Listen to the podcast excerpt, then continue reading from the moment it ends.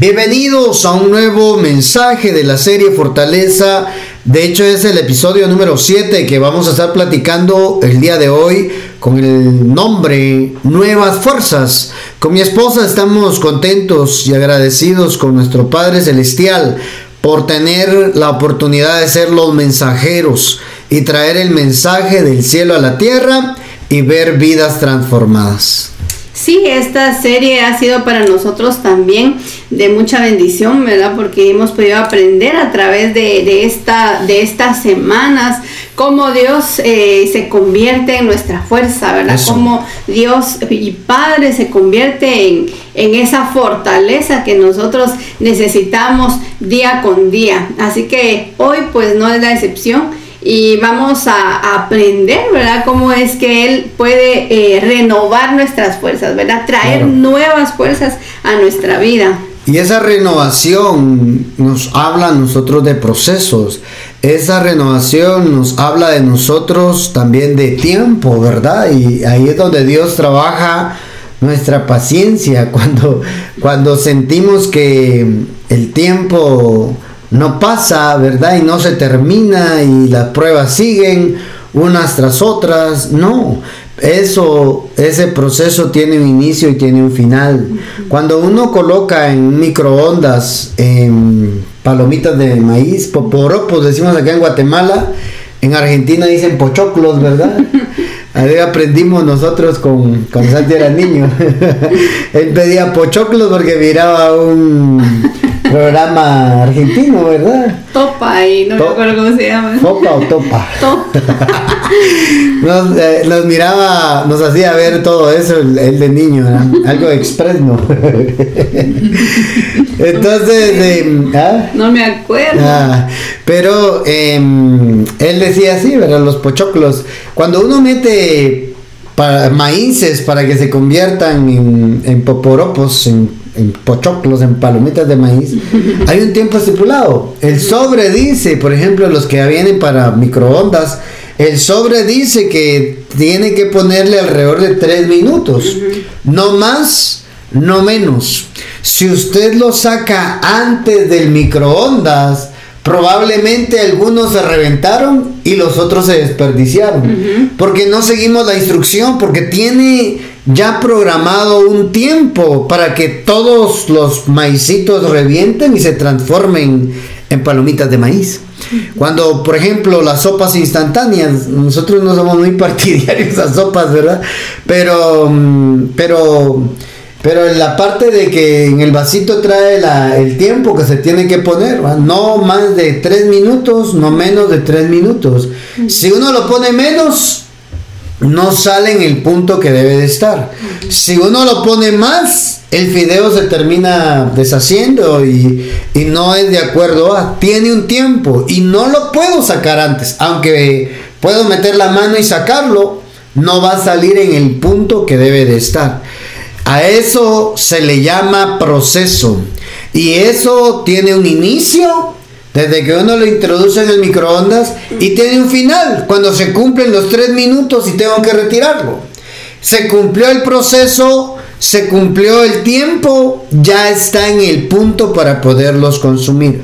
En la vida cristiana es así también. Muchas veces pasamos procesos, momentos duros en los cuales sentimos que eso no se termina, sentimos que Dios ya se olvidó de nosotros, sentimos que Dios nos abandonó. No, la Biblia dice que Él no te ha dejado y Él prometió. Leamos por favor Isaías 41:10 para, para poder ver, hermanos, si tú estás en proceso, si tú estás en eso, en el tiempo donde te está cocinando Dios en el microondas, ¿verdad? Y, uno piensa, es que Dios ya se olvidó de mí, no se ha olvidado de ti. Estás en el horno, estás en el horno de Dios, pero Dios sabe cuándo sacarte de ahí. No te va a sacar ni antes, no te va a sacar ni después, porque si se pasa el tiempo que debe de estar en el horno, te quemas. ¿Verdad? Te quemas, te quemas. Cuando uno mete panito a dorar en el, en el hornito eléctrico, uno le pone un tiempo estipulado. Y sabe cuánto tiempo tiene para ponerse tostado. Si uno le pone más, el, el, horno va a quemar el pan. Y Dios es tan responsable con nosotros que en medio de nuestros procesos Él ha prometido estar allí. Sí, sí. Eh, Isaías 41:10 dice, eh, no tengas miedo porque yo estoy contigo. no te desalientes porque yo soy tu Dios. Te daré fuerzas y te ayudaré. Oh. Te sostendré con mi mano derecha victoriosa. Ahí está. Mire qué tremendo eso. No temas si te encuentras en un proceso. Dios te dice hoy, no temas. No temas, no, no es ese, esa situación complicada, difícil que te tocó vivir, no es para muerte, es para ver a Dios actuar en medio de ese proceso a tu favor. No temas, porque yo estoy contigo. Qué, qué alivio saber que en medio de nuestros procesos, que en medio de las situaciones complicadas, en el calor de la prueba, Dios promete y te dice, yo estoy contigo. No te angusties. ¿Cómo cuesta eso cuando estamos procesados, verdad? Cuando se nos viene todo encima, entramos en angustia, entramos en preocupación, entramos en aflicción. Y cuando entramos en aflicción, es porque se nos ha olvidado que Dios prometió que Él es nuestro Dios y que Él estaría con nosotros. Sí, dice en otras versiones, no te desalientes, oh. no desmayes, dice, y es que Dios sabe que estas situaciones que pasamos a veces en nuestra vida, nos podemos sentir hasta ese punto, ¿verdad? Desanimarse. Eh, ¿Quién no se ha desanimado? ¿Quién no se ha desalentado en esta vida por las cosas que pasan, ¿verdad? ¿Quién no ha sentido desmayarse y quedarse sin fuerzas? en medio de las circunstancias difíciles. Pero me gusta este pasaje porque dice ahí Dios, ¿verdad? No te angusties porque yo soy tu Dios. Entonces basta con saber que Él es nuestro Dios para que dejemos de angustiarnos, ¿verdad? para que dejemos de sentirnos desalentados y desanimados, porque Él dice, no te angusties porque yo soy tu Dios sea, esas son las palabras de, aliento que nos da el Señor, ¿verdad? Y después dice que Él nos va a fortalecer, que Él nos va a dar su, de, de su fuerza, dice Él, yo te voy a esforzar y siempre te ayudaré, dicen otras versiones, siempre te ayudaré. Yo te ayudo, dice, muchas veces nosotros necesitamos ayuda de alguien y no sabemos a quién recurrir, pero Dios nos está diciendo que a Él nos va a ayudar, que yo te ayudo y que Él nos va a sostener, ¿verdad? Con su mano victoriosa, ¿verdad? Con su mano derecha victoriosa. Mira qué tremendo, dice, te fortaleceré. Cuando te sientes sin fuerzas, cuando sientes que no das más, cuando todo se complica, cuando en lugar de mejorar todo empeora, Dios te dice, te fortaleceré. Oye, no te está prometiendo quitarte los problemas. No te está prometiendo solucionarte el problema, te está prometiendo que te va a dar la fuerza para que puedas salir victorioso del problema.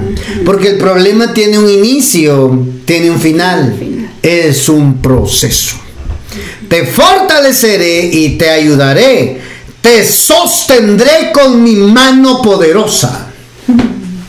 Amado, ¿Por qué se nos olvida eso cuando las cosas se ponen difíciles? ¿Por qué será, hermano? ¿Mm? ¿No le ha pasado a usted? A mí sí me ha pasado. Yo sé que a Gary también le ha pasado. que hay un momento donde dice, padre, y, se nos empezamos, en, entramos en crisis, entramos en angustia, entramos en preocupación y empezamos a hacer las cosas a nuestra manera y queremos ver qué hacemos. Tranquilo. Primero, recuérdate que Dios dijo que Él iba a sostenerte. Él dijo que cuando tú no tuvieras fuerzas, Él iba a darte nuevas fuerzas. Él dijo que cuando tú sentías que nadie te ayudaba, Él prometió y dijo, te voy a ayudar yo. Y cuando sentías que te estabas derrumbando, Dios dijo, te fortaleceré. Cuando entras en angustia, Dios te dice, yo soy tu Dios. Ah, ¿cómo saber, hermano, que realmente creemos esta palabra? Cuando usted está en problemas y angustia, Ay, profeta, pero eso es normal. Es normal para quienes se les olvida que tienen Dios. Para los que no tienen Dios. Hermano, ¿cuántas veces no hemos estado así?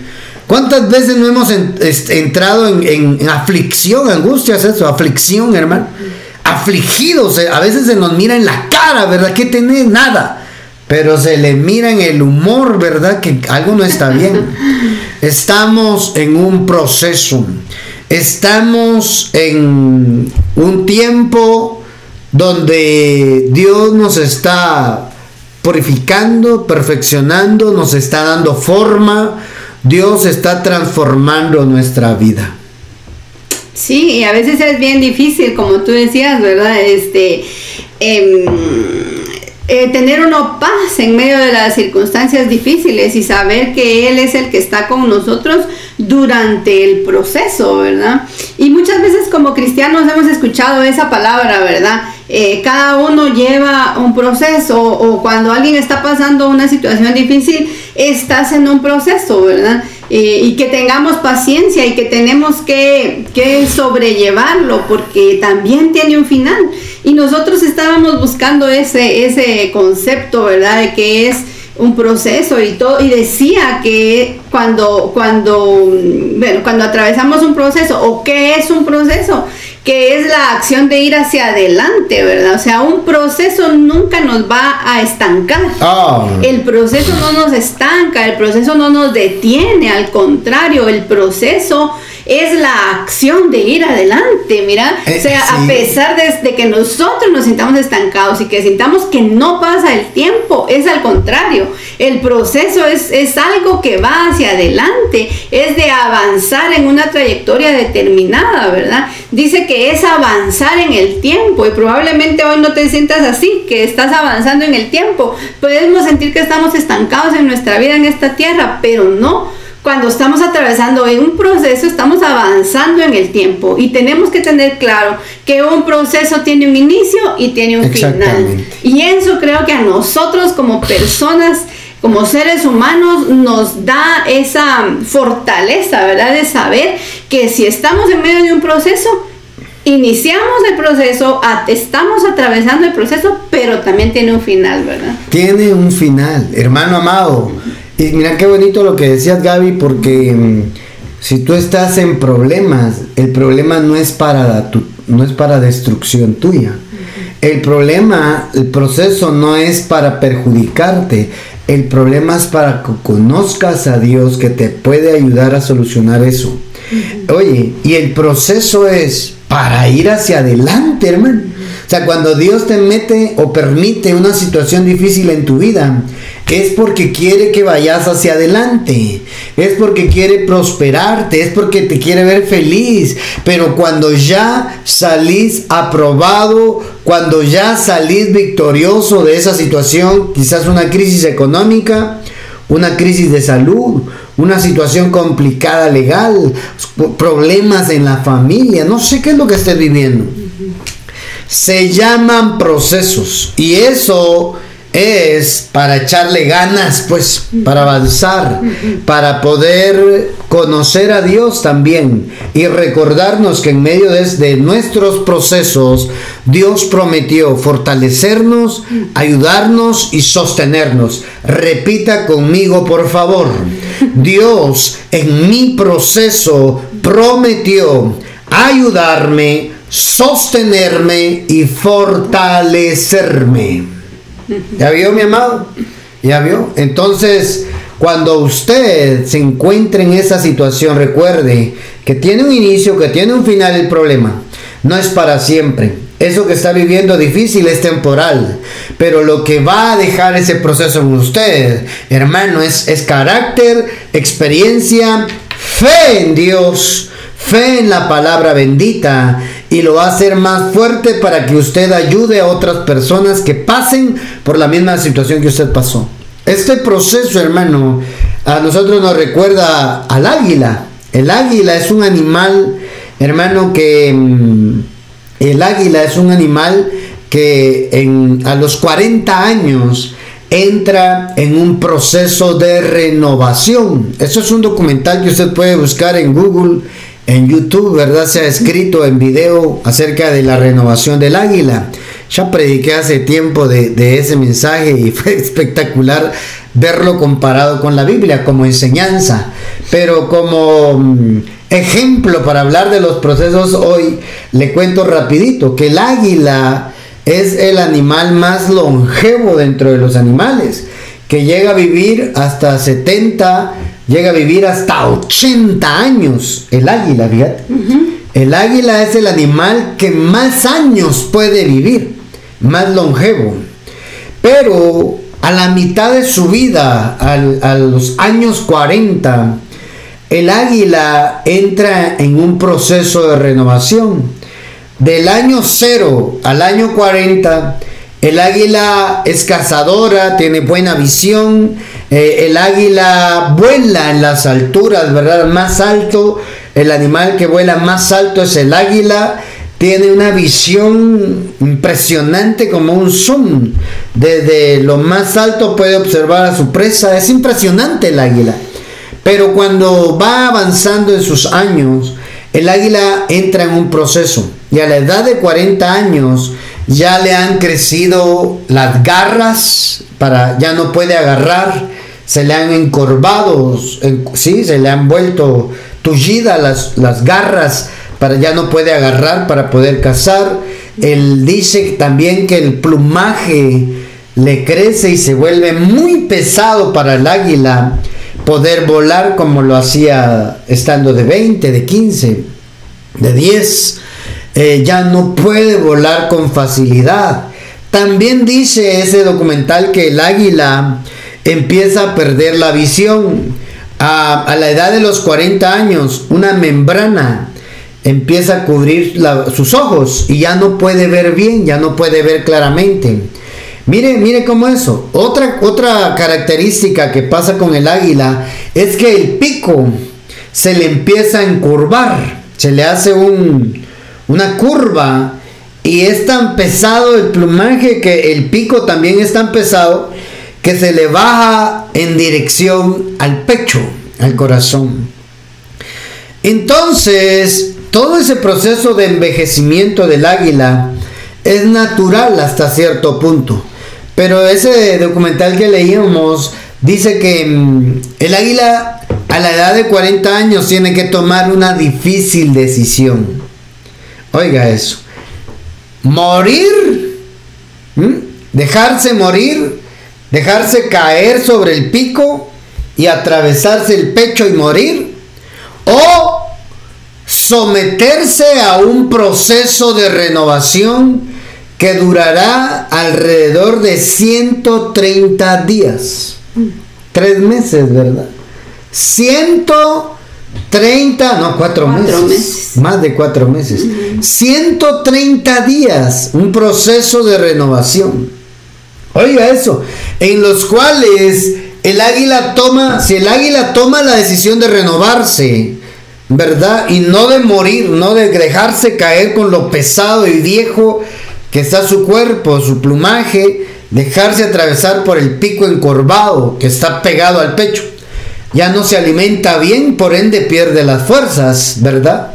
Ya no tiene cómo cazar, por ende sus energías ya no están como al principio. Entonces el águila tiene que tomar una decisión.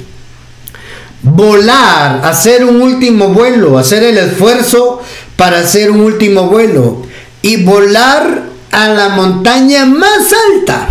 Y en la montaña más alta buscar una peña, una roca, donde ella pueda irse a refugiar y esperar y empezar así el proceso de renovación de nuevas fuerzas, de nueva vida. ¿Cuál es el proceso del águila? Dice que cuando llega a la montaña, a la roca, empieza a golpear el pico contra la roca, contra el peñasco, y pasa días golpeando, golpeando, golpeando a tal punto que se le empieza a, a sangrar donde tiene unido el pico con su cuerpo, ¿verdad?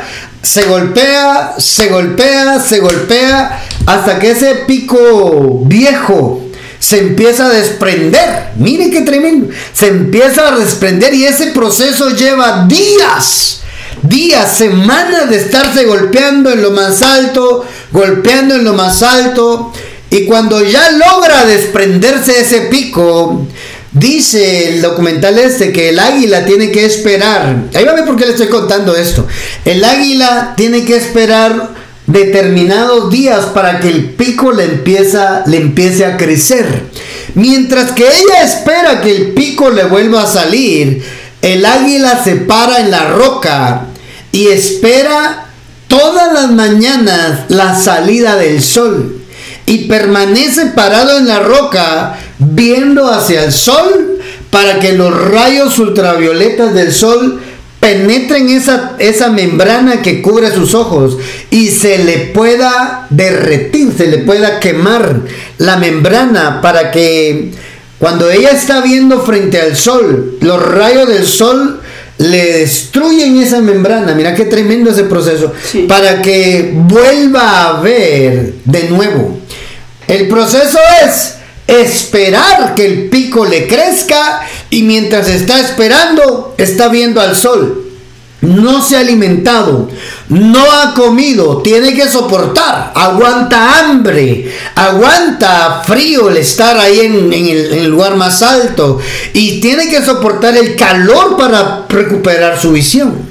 Entonces dice que cuando ya el pico empieza a crecer y ya está lo más duro que ya calcula, con ese pico nuevo empieza a arrancarse, mira eso, se empieza a arrancar las garras viejas que ya no le permiten cazar. Se las empieza a arrancar, empieza a jalárselas hasta arrancárselas totalmente. Y luego de arrancárselas, tiene que esperar que le vuelvan a brotar garras. Con ese nuevo pico empieza a arrancarse las plumas. Una por una se empieza a jalonear y arrancarse las plumas viejas hasta, hasta quedarse sin nada. Oiga, el proceso no es fácil, la decisión es difícil, pero esperar todo el proceso de renovación empieza a arrancarse las plumas y tiene que esperar nuevamente que las plumas le vuelvan a salir.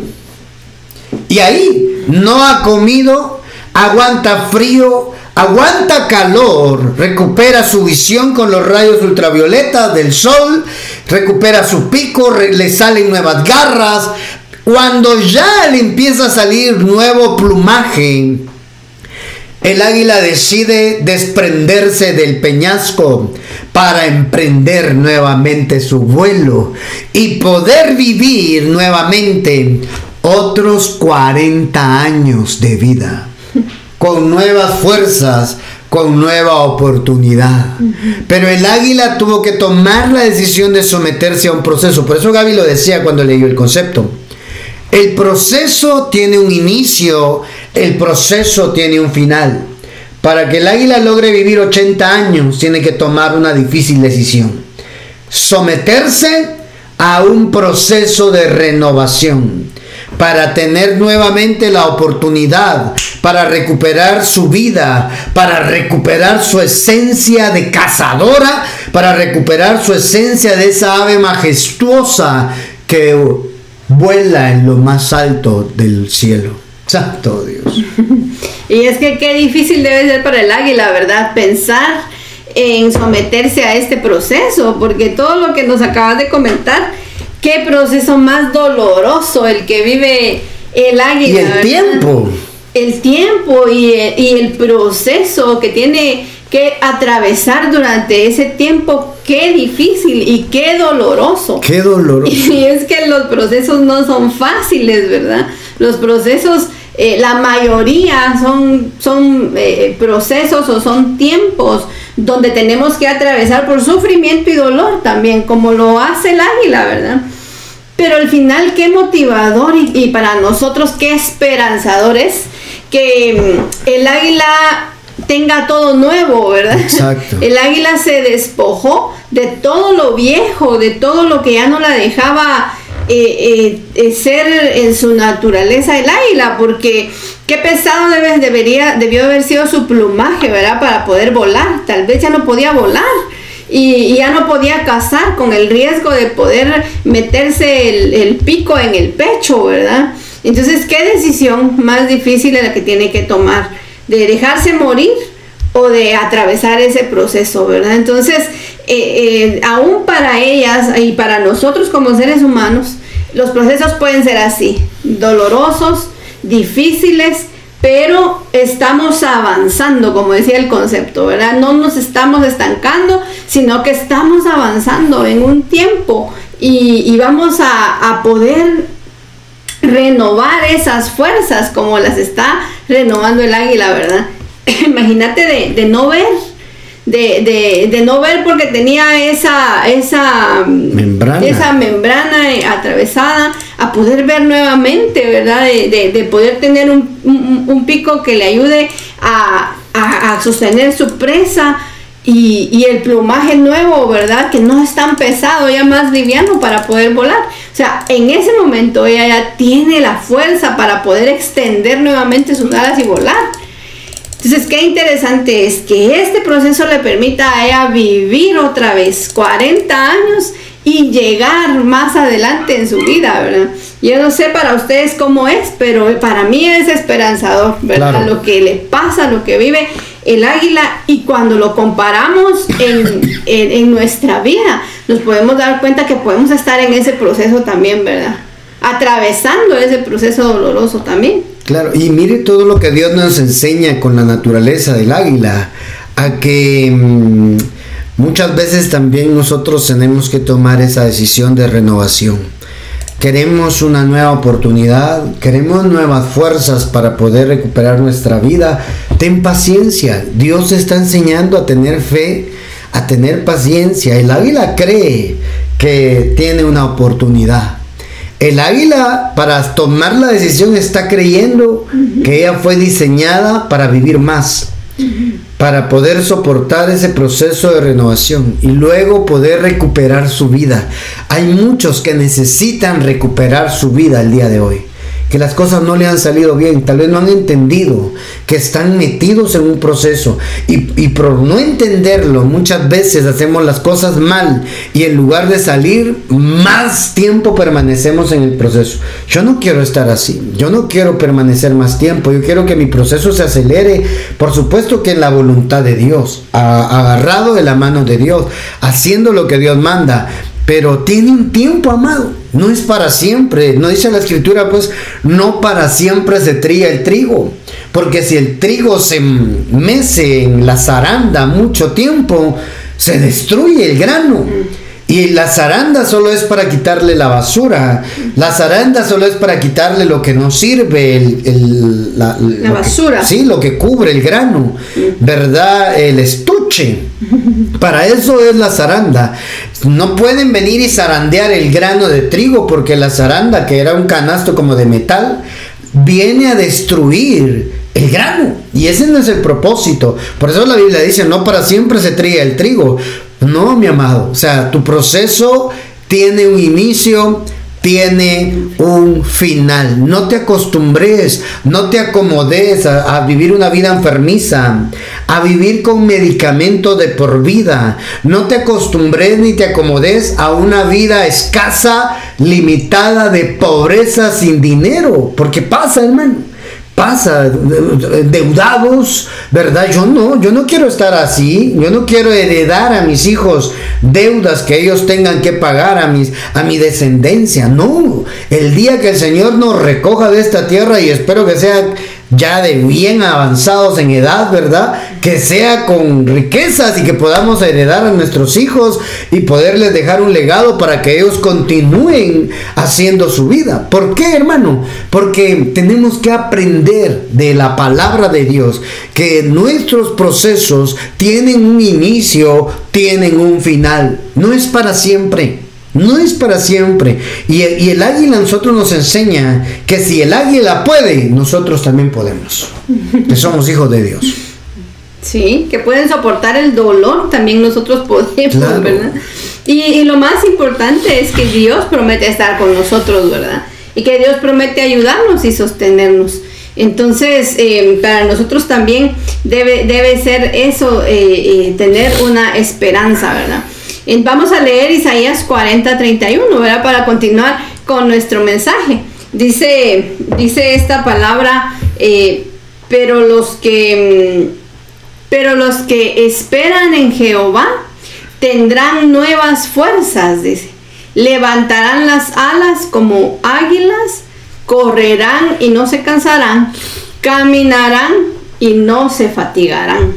¿verdad? Este, este versículo nos, nos da la, la impresión, ¿verdad? De que nosotros siempre tenemos que estar en movimiento, ¿verdad? Que no tenemos que eh, ser pasivos, que siempre tenemos que estar actuando, ¿verdad? Porque dice ahí, ¿verdad? Que que vamos a caminar y no nos vamos a fatigar, que vamos a correr y no nos vamos a cansar y finalmente vamos a levantar nuestras alas como las águilas, dice. Entonces nosotros no debemos de estar eh, eh, estancados. Nosotros no debemos ser pasivos, debemos de estar siempre en movimiento.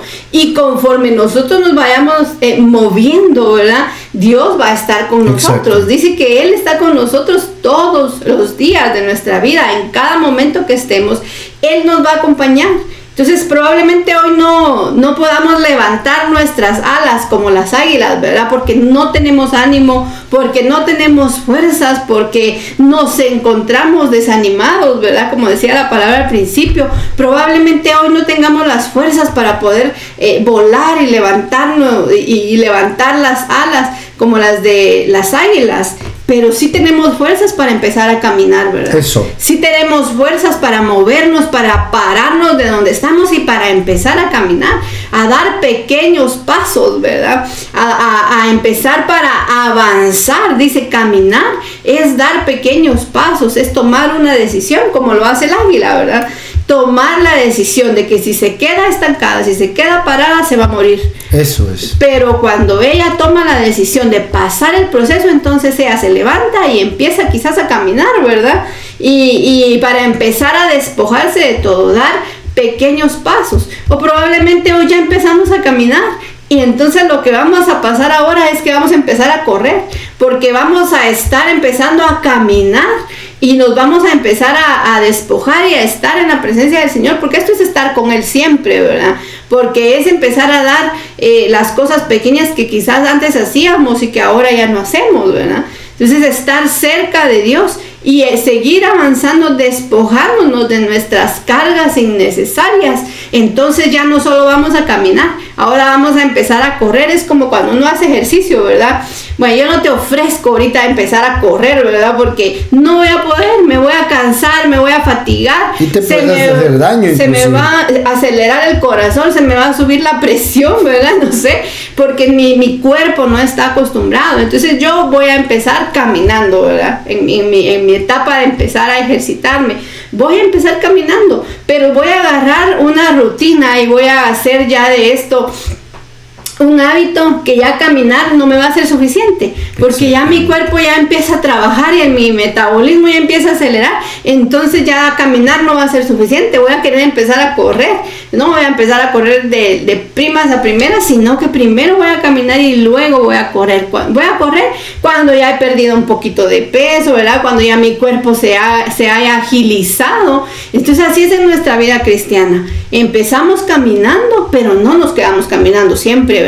Sino que ahora vamos a empezar a correr, ya cuando nos empezamos a despojar como el águila de, de las cosas pesadas, ¿verdad? De las cosas viejas, de las cosas que nos entristecen, de las cosas que nos hace sentirnos débiles, ¿verdad? Las cosas pesadas, de las cargas de nuestra vida. Entonces nos empezamos a despojar y ahora vamos a empezar a correr. Entonces corriendo siempre en la presencia del Señor, ¿verdad? Y cuando sintamos, vamos a tener esas fuerzas para poder empezar a volar, ¿verdad?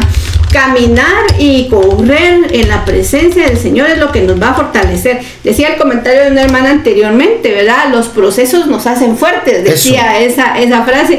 Y, se me quedó tanto y y me gustó su comentario porque los procesos nos hacen fuertes y es lo, precisamente lo que vive el águila. Pasa un proceso difícil y al final es fortalecida y al final tiene esas fuerzas para volver y seguir y volar, ¿verdad? Entonces así es nuestra vida.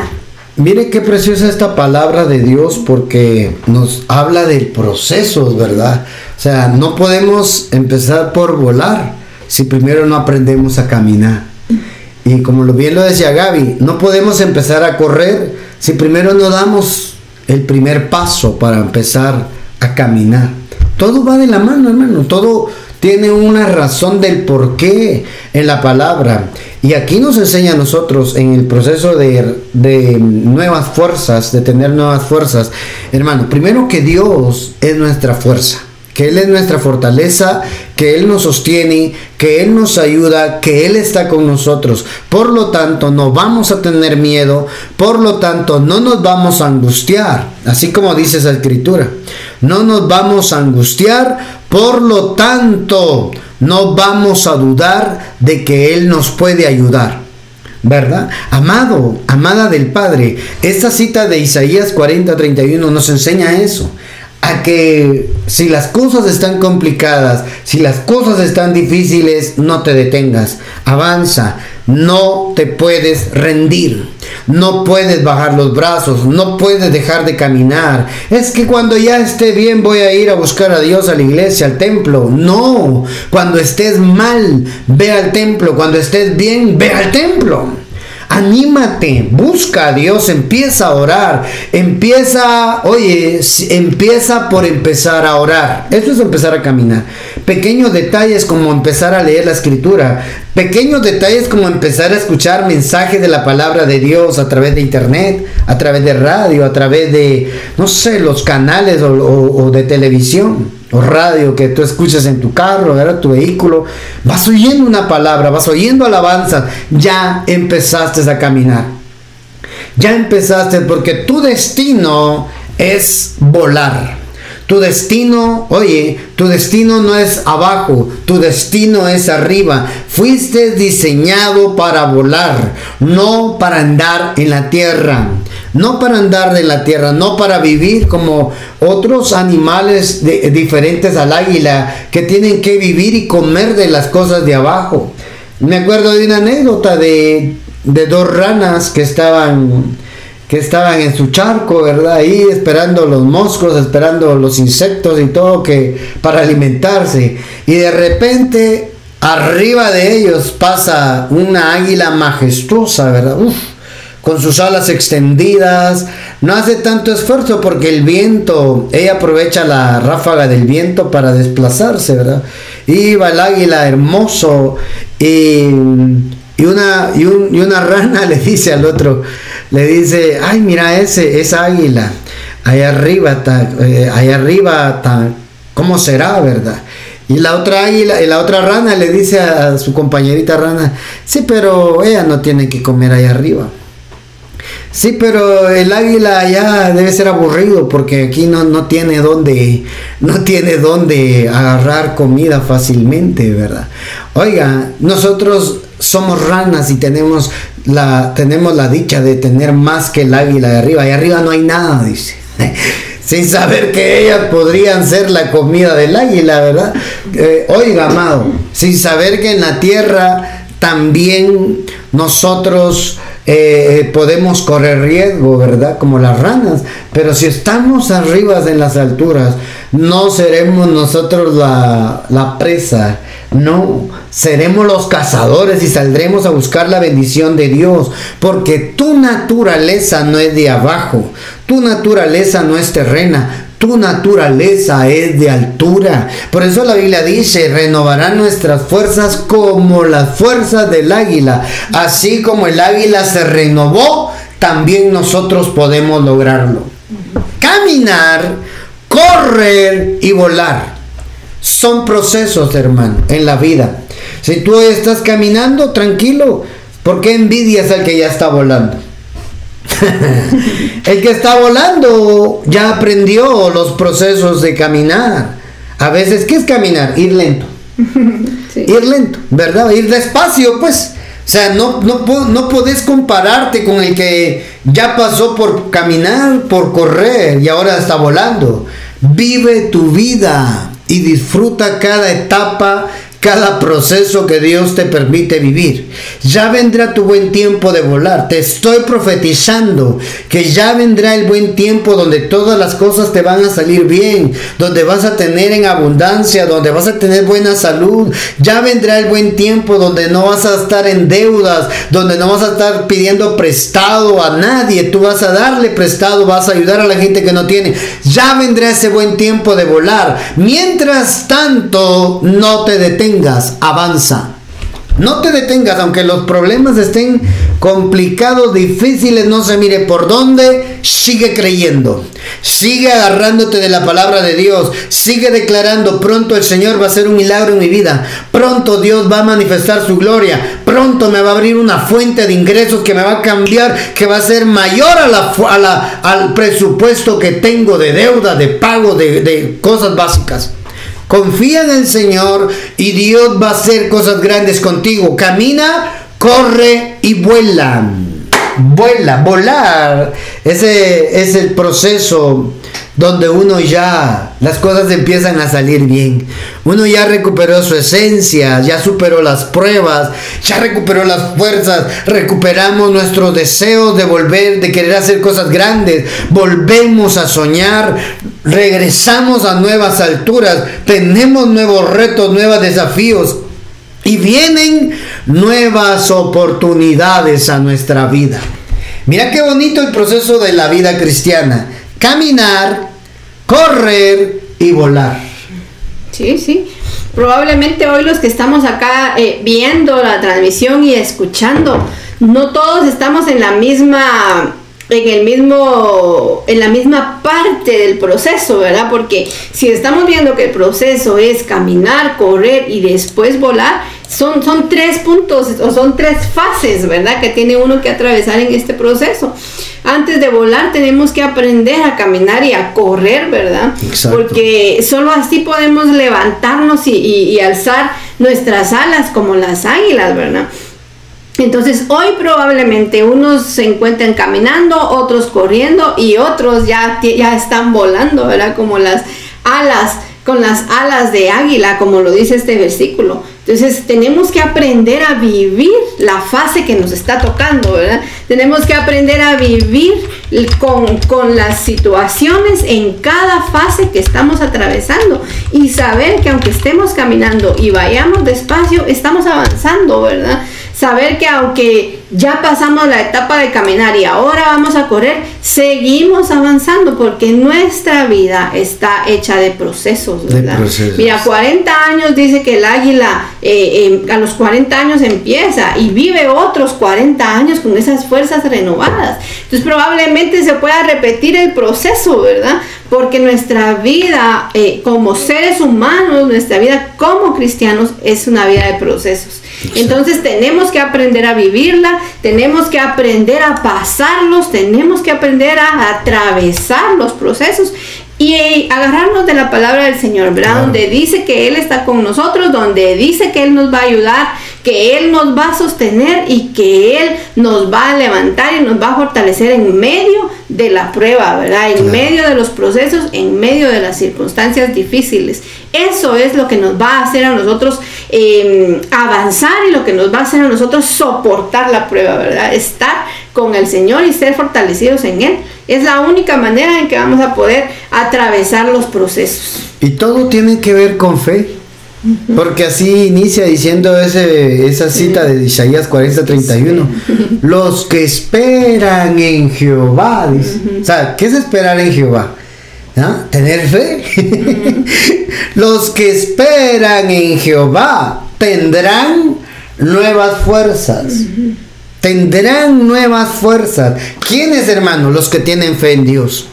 Los que aunque las cosas no les están saliendo bien, siguen creyendo siguen agarrados, confiados de la palabra de Dios, siguen esperando que algo puede hacer el Padre, aunque todo sea contrario, aunque las cosas estén difíciles, siguen aferrados. Dios dijo, Dios lo hará. ¿Sabe que las nuevas fuerzas no radica en la edad que tenga una persona? No, aunque muchas veces el cuerpo se va desgastando y envejeciendo, hermano, hay personas de 60, 70, 80 años que tienen un espíritu de joven. no, se enferman tan fácilmente y si se enferman, la enfermedad es pasajera, no los bota en cama. Tienen una fortaleza, hermano, porque tienen un espíritu avivado. ¿Y sabe quién me recuerdo yo? De Caleb. Caleb dice la Biblia que él tenía 85 años cuando pidió que le dieran el monte Oreb para irlo a conquistar. Oiga, y el monte Oreb dice que tenía ciudades fortificadas, gente grande, habían gigantes, había gente que era guerrero que ya estaba habitado en esa tierra. Pero Caleb un día le dijeron cuando él tenía 40 años, le dijeron, esta tierra será de Caleb. Y no, y no se la había dado Josué. Entonces Caleb viene a los 85 años a hablar con Josué y le dice, oye Josué, Moisés en presencia tuya lo dijo, que el monte Oreb era mío. Vengo a reclamarlo, vengo a que me lo des. Tengo 85 años, pero me siento con la misma fuerza que cuando me lo prometieron hace 45 años. Él tenía 40 años. Oiga, cuando a él le prometieron darles esa tierra, esa montaña, esos montes, esas ciudades fortificadas, él tenía 40 años. Ay, era un águila, hermano. Y cuando él tiene 85, habían pasado 45 años, él decía, me siento con la misma fuerza que cuando tenía 40 años para subir a conquistar. Me siento joven, pues. Me siento con energía para ir a la guerra, para ir a tomar lo que Dios me, lo que Dios me prometió a través de su siervo Moisés. Oiga, amado, amado, amada del Padre, esas nuevas fuerzas no radican en la edad, radican en nuestra fe, en nuestra confianza en el Señor. Él seguía creyendo esa promesa. Él pasaron 45 años y todavía seguía diciendo, Monte Oreb es mío, Monte Oreb es mío, Monte Oreb, hasta que se animó a ir a reclamarlo a Josué. Josué, dame el monte que me prometieron hace 45 años. Se sentía con nuevas fuerzas porque tenía la esperanza en una palabra profética, en algo que le habían dicho que iba a hacer. Entonces, amado, amada, no radica en la edad, Dios te da nuevas fuerzas aunque tengas 80, 85, 90 años. Te vas a sentir tan joven en el espíritu para poder seguir viviendo los años que Dios te conceda vivir feliz en la tierra. Qué interesante la vida de, de Caleb, ¿verdad?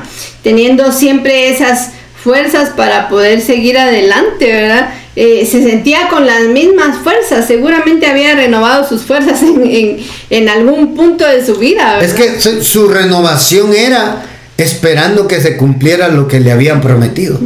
Él confiaba en la palabra, él confiaba en la promesa y eso no le permitía que se sintiera viejo. Y seguía estando en la presencia de Dios, ¿verdad? Él seguía eh, eh, viviendo como hacía más de 40 años él, él, siguió al servicio de Dios, él siguió al servicio de, de, Josué, ¿verdad? Estando con él y ayudándole a conquistar. Entonces él permaneció siempre cerca de la presencia del Señor. Entonces eso le renovaba sus fuerzas constantemente, ¿verdad? Al punto de que en el tiempo que tuvo que reclamar lo que era de él, todavía estaba fortalecido, todavía estaba lleno de fuerzas. Yo no me puedo imaginar una persona de 85 años con la fuerza de uno de 40, y a veces uno de 40 ya empieza a sentir aquellos achaques, ¿verdad? el dolor de cintura. Pero imagínate de, de, 85 años sentirse como nosotros, como la fuerza que nosotros tenemos. Es impresionante, ¿verdad? es impresionante cómo es que esto le sucede a él, ¿verdad? Sí, y mira qué tremendo, porque mm, muchas veces en nuestra vida van a venir situaciones donde vamos a sentirnos que todo se nos terminó que todo se nos acabó. Entramos en procesos, pero tienes que tener un espíritu avivado, tienes que tener tu confianza en el Señor, tienes que esperar en Dios. Al que espera en Dios, el que tiene fe en Dios, se le renuevan las fuerzas. Se le y si tus fuerzas se renuevan, hay todavía más por hacer. Un ejemplo de que a quien se le acabaron las fuerzas es el profeta Elías. el, profeta Elías después, tal vez te lo lees ahí, Primera de Reyes 19, desde el 1 al 8, Gaby, eh, para hacer el contexto. El profeta Elías recién acababa de hacer descender fuego del cielo en el altar, en el monte Carmelo, frente a 450 profetas de Acera, 400 profetas de Baal, 950 hombres profetas en el monte Carmelo, invocando a sus dioses para que les respondiera con fuego y no les respondieron. Y Elías fue, invocó a Dios y Dios le respondió con fuego y, hizo degollar, dice la Biblia, hizo degollar a los profetas de Baal y los profetas de acero, de acera esos dioses. Oiga, eso provocó la ira de Jezabel, la esposa del rey Acab en ese, en ese momento. ¿Y sabe qué hizo Jezabel? Le mandó un mensajero, un mensaje al profeta Elías. El profeta de fuego, el profeta que hizo descender fuego del cielo, el profeta que definió al pueblo de Israel para dejar al Baal, a Acera y buscar a Jehová con todo su corazón también fue pasado por un proceso. Sí, entonces después de, esto, ¿verdad? Dice en 1 Reyes 19.1, cuando Acab, eh, cuando Acab llegó a su casa, le contó a Jezabel todo lo que Elías había hecho, incluso la manera en que había matado a todos los profetas de Baal. Entonces Jezabel le mandó este mensaje a Elías que los dioses me hieran e incluso me maten si mañana a esta hora yo no te he matado, oh. así como tú los mataste a ellos. Ese mensaje, ¿verdad? Elías tuvo miedo, dice, ah. y huyó para salvar su vida. Se fue a Berseba, una ciudad de Judá, y dejó allí a su sirviente. Luego siguió todo el día hasta llegar al desierto se sentó bajo un solitario árbol de retama y pidió morirse. Qué irónico que estaba huyendo para salvar su vida. Acababa de hacer descender fuego del cielo y derrotar a, 950 hombres, profetas de los dioses de Acera y de Baal. Y estaba huyendo para salvar su vida. Y acá, en este caminar que tuvo, en este lapso pidió a Dios morirse. dice, em, y pidió morirse. Y dice, basta ya, Señor, quítame la vida, porque no soy mejor que mis antepasados que ya murieron. Le pidió a Dios, ¿verdad? Entonces se acostó y durmió debajo del árbol. Mientras dormía, un ángel lo tocó y le dijo, levántate y come. Elías miró a su alrededor y cerca de su cabeza había un poco de pan horneado sobre piedras calientes y un jarro de agua. Así que comió y bebió y volvió a acostarse. Entonces el ángel del Señor regresó, lo tocó y le dijo, levántate y come. Mm, come un poco más. De lo contrario, el viaje que tienes por delante será demasiado para ti. Entonces se levantó, comió y bebió y la comida le dio fuerza suficiente para viajar durante 40 días y 40 noches hasta llegar al monte Sinaí, la montaña de Dios. Santo Dios. Mira qué tremendo eso, ¿verdad? Porque el proceso de Elías es muy similar al, nuestro muchas veces. Después de tener buen tiempo, después de tener eh, victorias, se, nos vienen encima procesos, hermanos, donde Elías a, tal punto Elías de, desear morirse. Entró en depresión, pero ¿sabe qué es lo más tremendo? Comenzó con el miedo. Tuvo miedo, dice ahí. Y la Biblia dice en la cita que leímos inicialmente, no temas, yo estoy contigo. ¿Qué le pasó con Elías? ¿Qué se le olvidó que Dios estaba con él?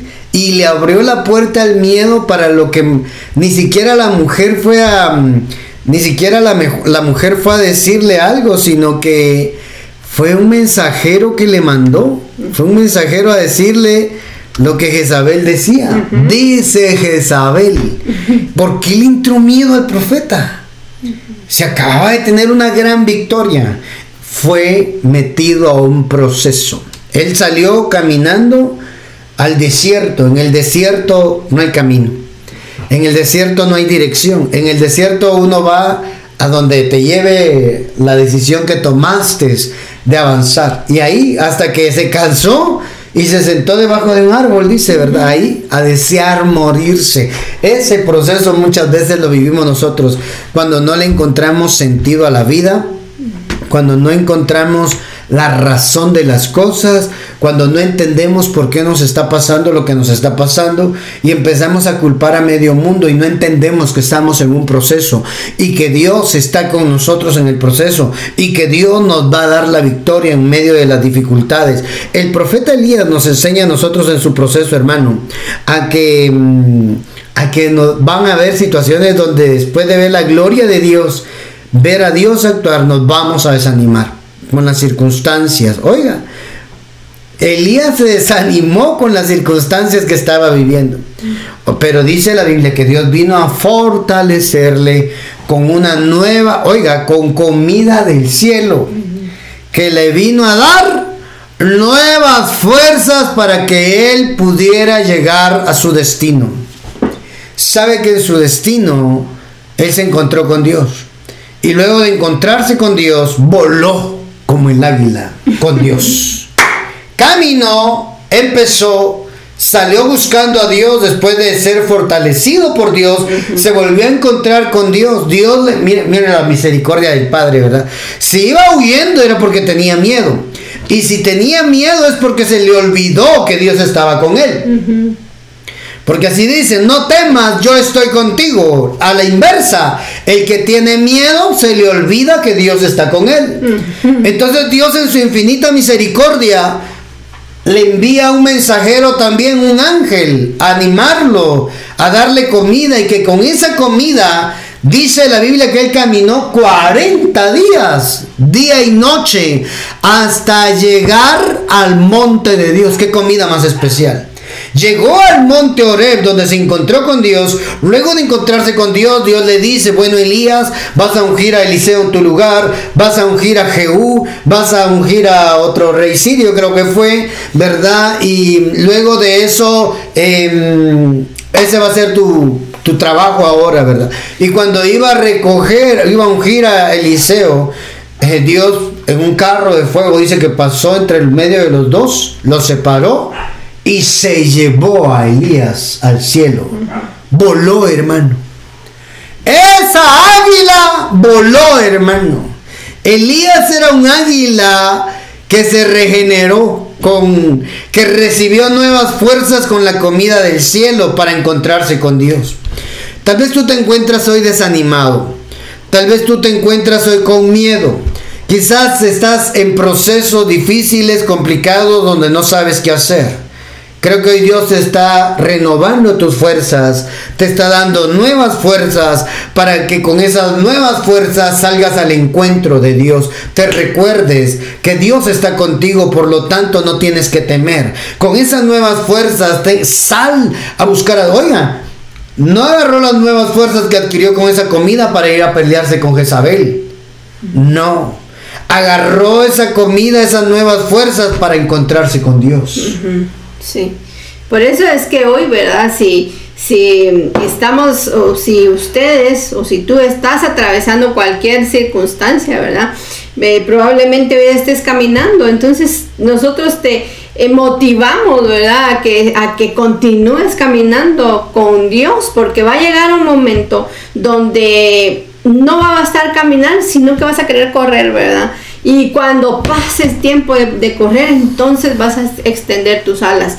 Tal vez hoy estás también en ese proceso de, de correr, ¿verdad? Donde ya te estás despojando de todo lo viejo y estás retomando esas fuerzas, ¿verdad? Porque cuando uno empieza a correr, está siendo fortalecido, ¿verdad?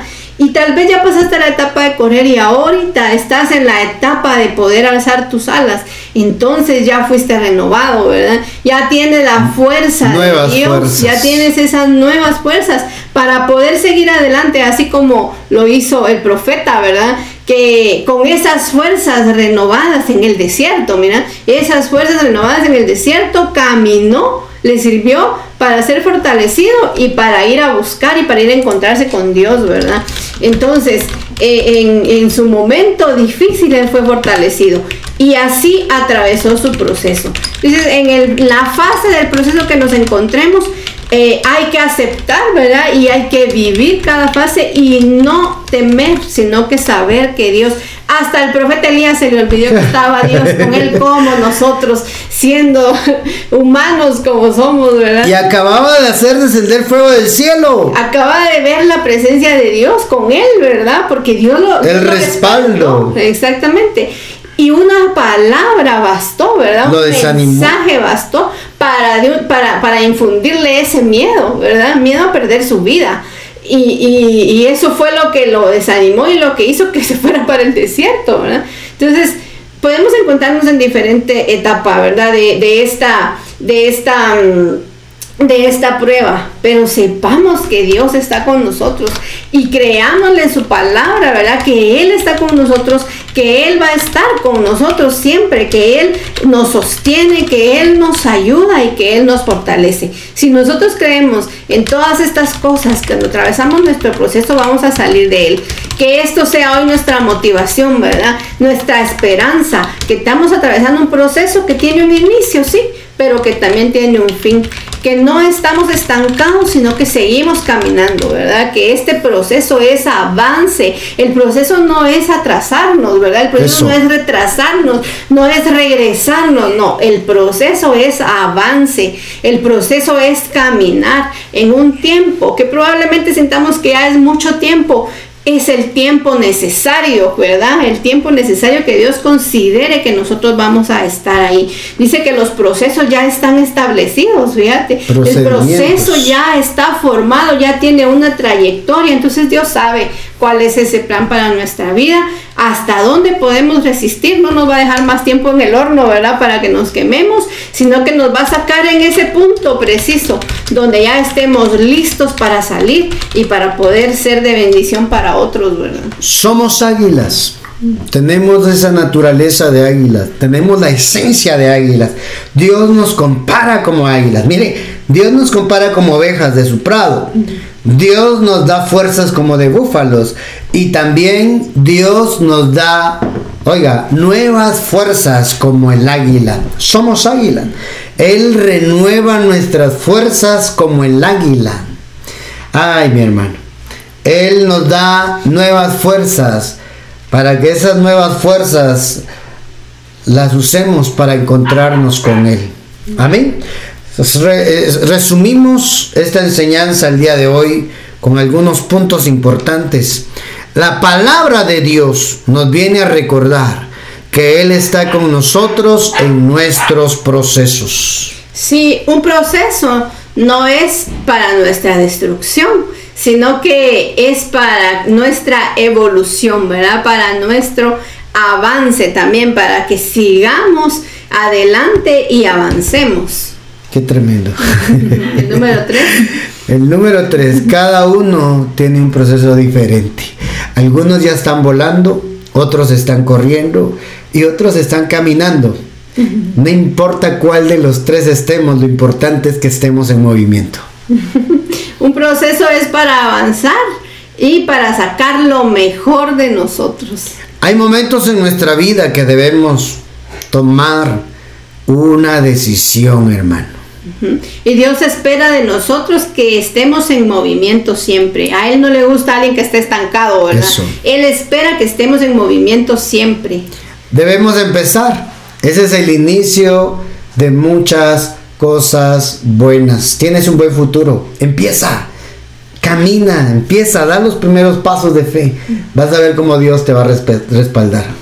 Avanzar también es despojarnos de todo lo extra, de todo lo adicional que no es de beneficio para nosotros. Volar con Dios es nuestro destino. Somos águilas. Vamos a volar. No eres de abajo, eres de arriba. No naciste para comer renacuajos en la tierra. No, no, no, no. No, no, no. Nosotros no somos garzas, nosotros somos águilas y en las alturas Dios nos va a mostrar nuestra provisión para poder sustentarnos Él mismo. Y Dios te dará nuevas fuerzas cuando estés avanzando. Eso. ¿Verdad? No importa caminando, no importa si corriendo o volando, Dios nos da nuevas fuerzas en este proceso, mientras estemos avanzando. Que papá Dios te bendiga, te guarde, que esa palabra quede sellada en tu corazón no se te olvide cuando pases momentos duros, que Dios está contigo, no tengas miedo. Dios es quien te fortalece. No tengas miedo. Dios es quien te sostiene. No tengas miedo. Dios es quien te ayuda. Un fuerte abrazo. Si tienes comentarios de este mensaje, escribinos al, WhatsApp del Ministerio Salva Padre. Signo más 502 47 27 16 80. Ahí nos puedes enviar tus peticiones de oración para que podamos orar también por ti y poder pedirle al Padre que renueve tus fuerzas y puedas ver la gloria de Dios. Te bendecimos, espera el siguiente mensaje de esta serie Fortaleza, donde estamos seguros que Dios seguirá hablando a nuestras vidas a través de su bendita palabra. Si deseas ofrendar, sembrar, aportar para la obra del Señor, para colaborar en la obra del Señor, nos escribes ahí al WhatsApp, ahí tenemos los datos personales para que puedas enviar tu aporte tu ofrenda, tu siembra o diezmar acá en Ministerio Saba Padre. Para nosotros va a ser de bendición, para ti también el Padre va a incrementar su bendición en, en tus recursos.